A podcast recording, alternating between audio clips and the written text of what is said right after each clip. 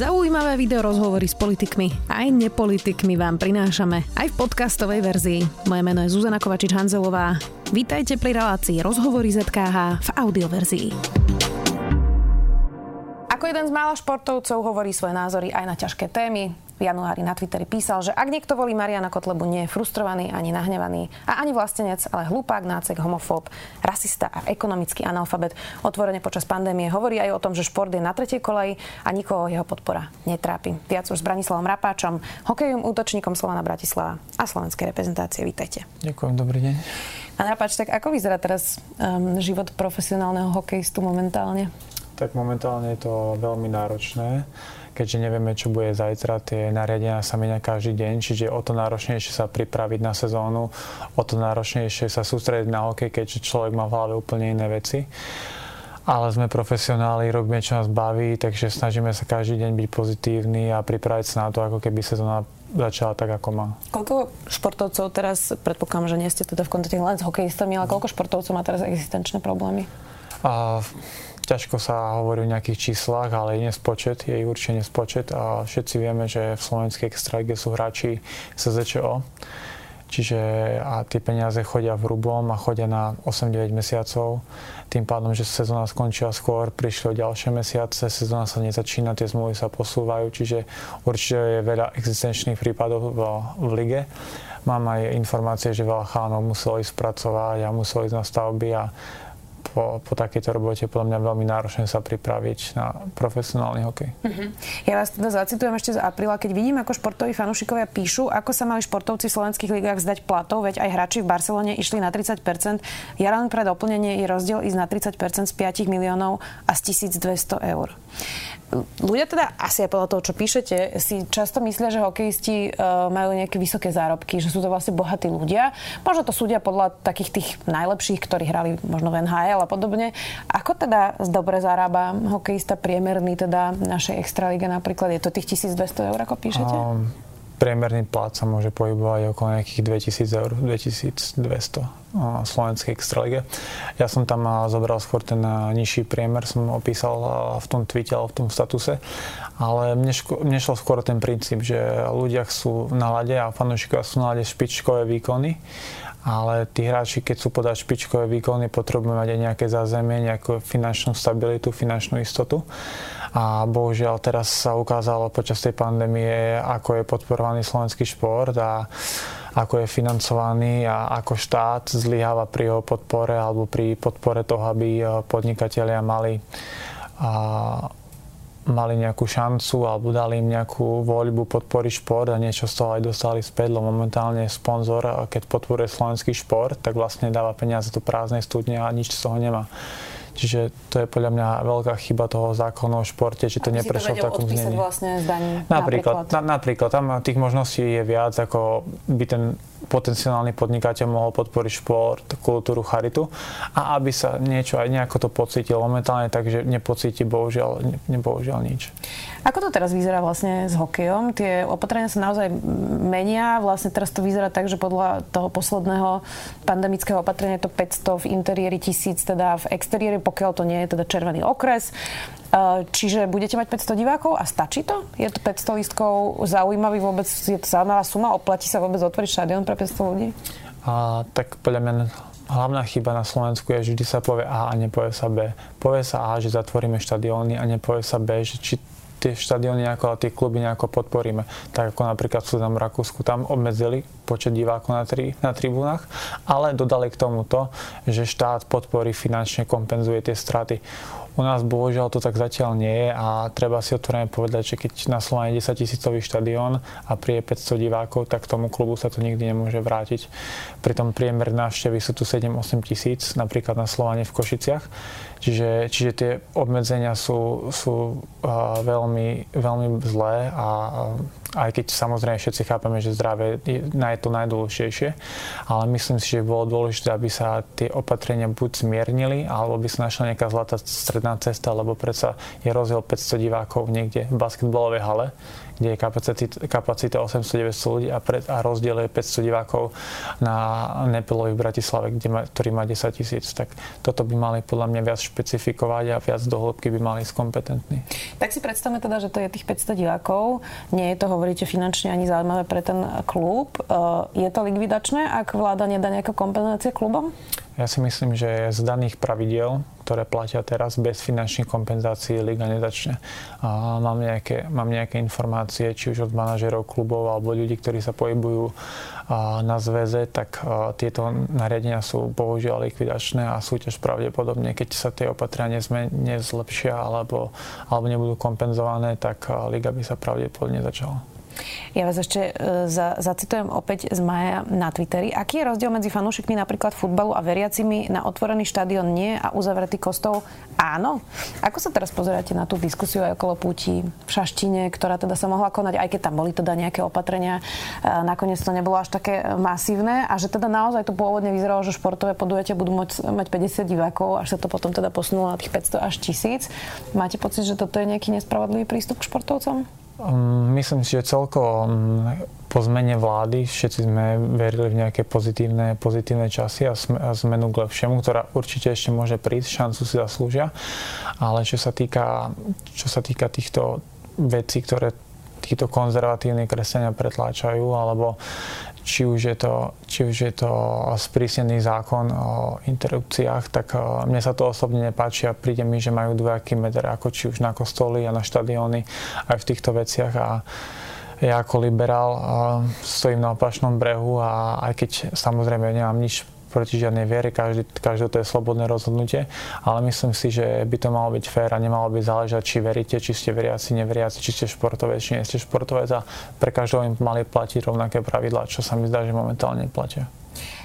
Keď už ste začali s tou vládou, ako zatiaľ hodnotíte teda vládu Igora Matoviča? Okrem tohto to už ste pomenovali.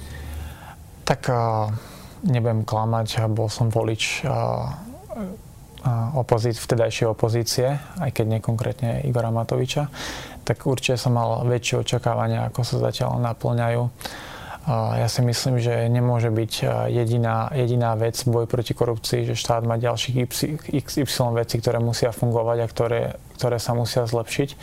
A v týchto si myslím, že to zlyháva. Veľmi sa mne páči, ako komunikuje pán premiér na sociálnych sieťach. Aj keď pravdepodobne marketing je to skvelý a prináša mu to body, v tomu asi ide. Ale mne ako občanovi sa to vrcholne nepáči. A celkovo to jeho ultrakonzervatívne krídlo a návrhy, ktoré prinášajú, sú mi proti srsti a je tam veľa vecí, ktoré sa mi momentálne nepáčia. Ale na druhej strane si myslím stále, že je to pozitívna zmena oproti tomu, čo sme tu mali. Na druhej strane tá laťka bola nastavená tak nízko, že to, že ju prekonali, nie je žiadna výhra ani nič na to, aby sme im mali tlieskať. Tak ja som v plnom očakávaní, že sa to nasmeruje trošku inak a skôr tie menšie strany, ktoré tam sedia, sa pokúsia pretlačiť tie správne veci, lebo niektoré ministerstva sa mi páčia aj teraz. Vy ste v rozhovore pre denník povedali, že so spoluhráčmi až tak o politike nediskutujete, že iba pred voľbami sa teda o tom v kabíne nejakým spôsobom rozprávate a že ich to teda veľmi nezaujíma. Čím to je, že vás to zaujíma a možno ich vôbec v podstate, že nemáte túto tému spoločnú? Tak veľa športovcov aj veľa ľudí si myslí, že politika sa ich nedotýka. Pritom sa to dotýka každého jedného z nás, denne sa s ňou stretávame.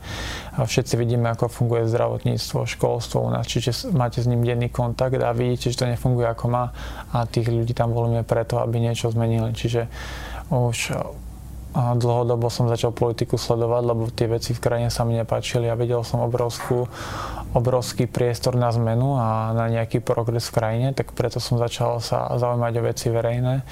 A nevravím, že som nejaký odborník, ale politiku sa snažím sledovať, aby som mal nejaký všeobecný prehľad. A prečo vaši kolegovia nie? Čím to je?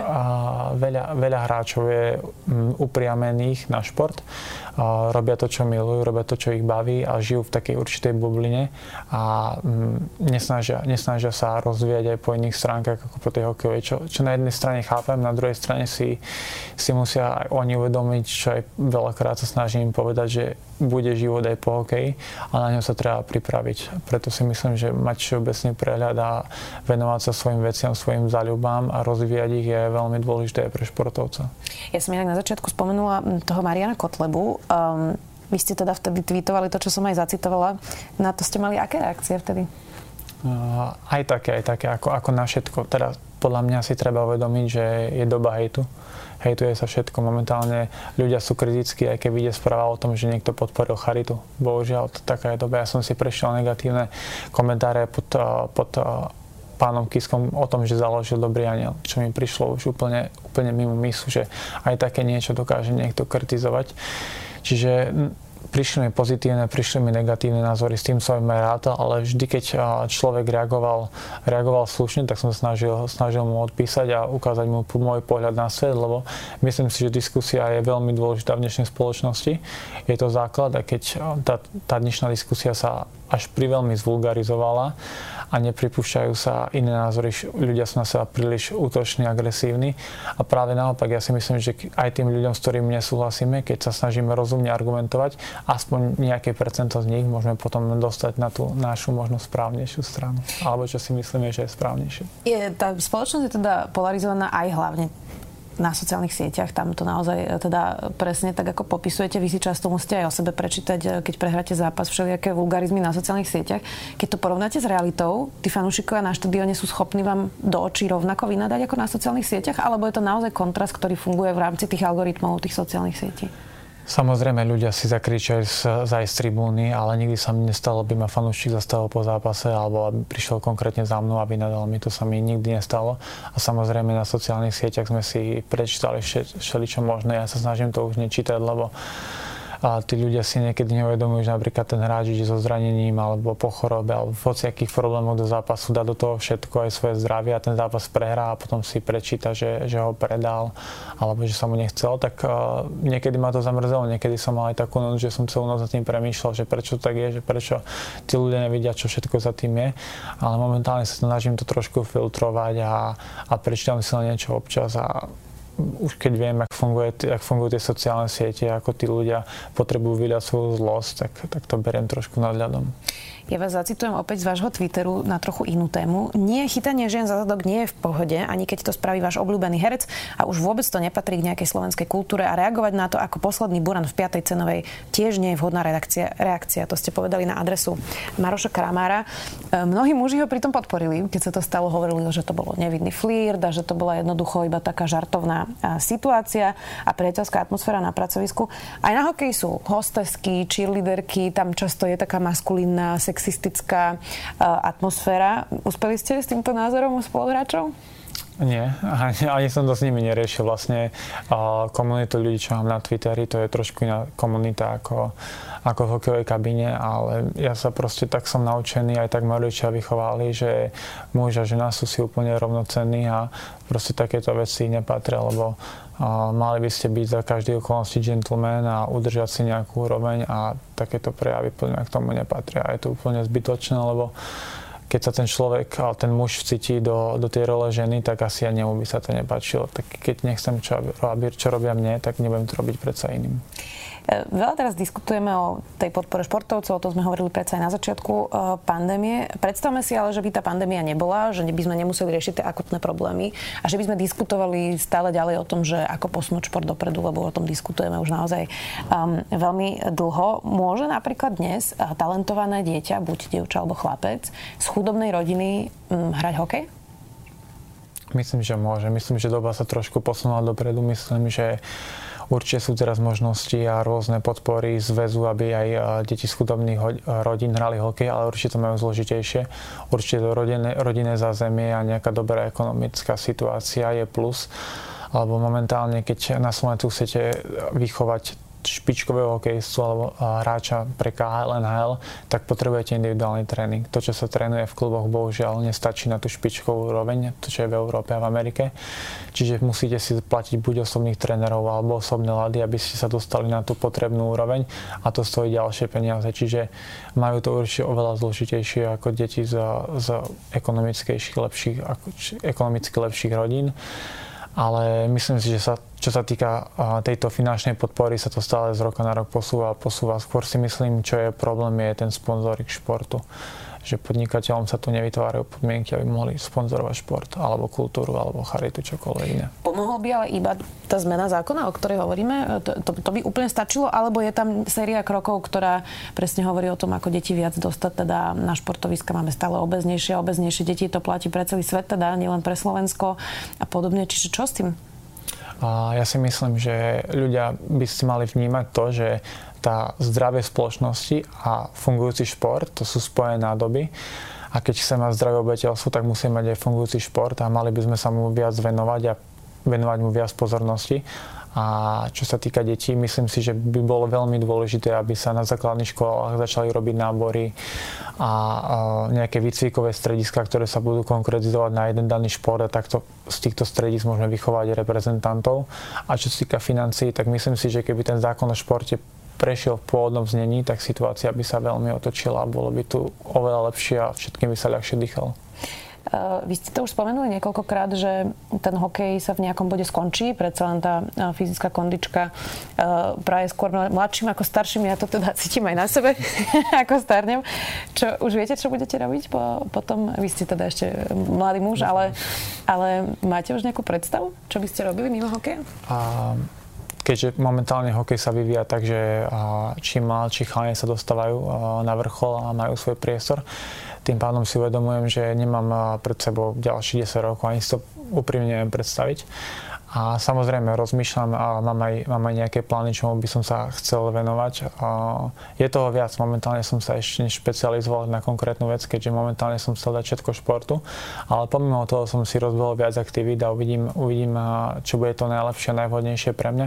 Ale mám určite taký plán, že posledné 2-3 sezóny kariéry by som chcel naplno venovať či už podnikaniu alebo nejakej inej činnosti. Napríklad toto leto som pomáhal bratovi z Písky si zháňať sponzorov, tak riešil som takú manažerskú činnosť a celkom ma to chytilo, tak to je jedna z variant, ale tých variant mám určite viac, tak uvidím, z ktorej sa budem cítiť najkomfortnejšie, lebo snažím sa hrať hokej tak, aby som sa si finančne zarobil také peniaze, že by som mal ten komfort po kariére si vybrať prácu, ktorá ma bude baviť, nie do ktorej budem donútený z toho finančného hľadiska. Vy ste teda aj v slovenskej reprezentácii. Ja sa priznám, že hokej takmer vôbec nesledujem. Takže nie som teda žiadny odborník, ale zaujíma ma tá diskusia o tom, že teda mali sme naozaj éru, generáciu, ktorá teda vyhrala majstrovstvá sveta. A odvtedy v podstate všetci hovoria, že už takú generáciu nemáme a že je to chyba systému. Čiže čo urobiť, aby sme opäť mali teda nejakých majstrov sveta alebo možno teda nejakú takú generáciu, ktorá bude rovnako šikovná, ako bola tá, na ktorú teraz všetci spomienkovo vlastne spomínajú? Ja si myslím, že základ je spraviť športové strediská reprezentačné, kde tie najtalentovanejšie deti sa budú stretávať, tam budú spolu trénovať, budú mať nejaký určitý režim a tým pádom, keďže budú v konkurenčnom prostredí, ktorý bude posúvať ďalej, tak z nich môžu vyrásať potom špičkoví športovci. Momentálne na Slovensku chýba konkurencia. Pociťujeme to aj my v Spišskom FC, keď máme problém vôbec 15 detí na základnú školu do hokejového ročníka nazbierať. Čiže nie je to už nejaký výber, je to skôr, že ide hrať každý, kto má ruky, nohy a to je bohužiaľ problém. Preto si myslím, že pri našich možnostiach, či už finančných, alebo počtom detí, ktoré hrajú hokej, by bolo super sa špecializovať a tie najtalentovanejšie deti zgrupovať do projektov už od mladého veku. To je bod A a bod B je samozrejme naliať viac financií do športu, na mládež, na výstavbu štadiónov a čo je úplne ten najdôležitejší bod sú dobre platení tréneri mládežnícky, aby to mali ako svoju prácu, nejako hobby. Lebo to je podľa mňa najväčší problém, že veľa trénerov má ďalšiu prácu, nielen tú hokejovú a tým pádom, či už nie sú tak odborne zdatní alebo nemajú toľko času sa venovať tým deťom profesionálne. A keď nenaučíte dieťa korčulovať technicky správne v tom mladom veku, tak už to nikdy nedobehne. A ten trend hokeja je postavený len na korčulovaní a bohužiaľ na tom my zlyhávame. Možno keď nás teraz pozerá nejaký rodič, alebo možno aj nejaké dieťa, ktoré rozmýšľa, že by začalo hrať hokej. Čo vám to dalo do života? Ja si myslím, že hlavne disciplínu a tvrdú prácu, keďže ja nie som nejaký hokejový talent, aj na tej úrovni, na ktorej som si to musel poctivo vydrieť a viem, čo všetko ma to stálo, tak si myslím, že tieto vlastnosti využijem aj v budúcom živote, že som pracovitý, že viem, čo je to drina, viem, čo je to mákať a zaťať sa. Myslím, že to sú tie najdôležitejšie vlastnosti, ktoré mi hokej dal, plus fungovanie v kolektíve, to je tiež obrovské plus. Ďakujem veľmi pekne, že ste si našli čas. My sme diskutovali s Branislavom Rapáčom, hokejovým útočníkom Slovanu Bratislava a slovenskej reprezentácie. Vďaka. Ďakujem za pozvanie. Počúvali ste podcastovú verziu relácie Rozhovory ZKH. Už tradične nás nájdete na streamovacích službách, vo vašich domácich asistentoch, na Sme.sk, v sekcii Sme video a samozrejme aj na našom YouTubeovom kanáli Denníka Sme. Ďakujeme.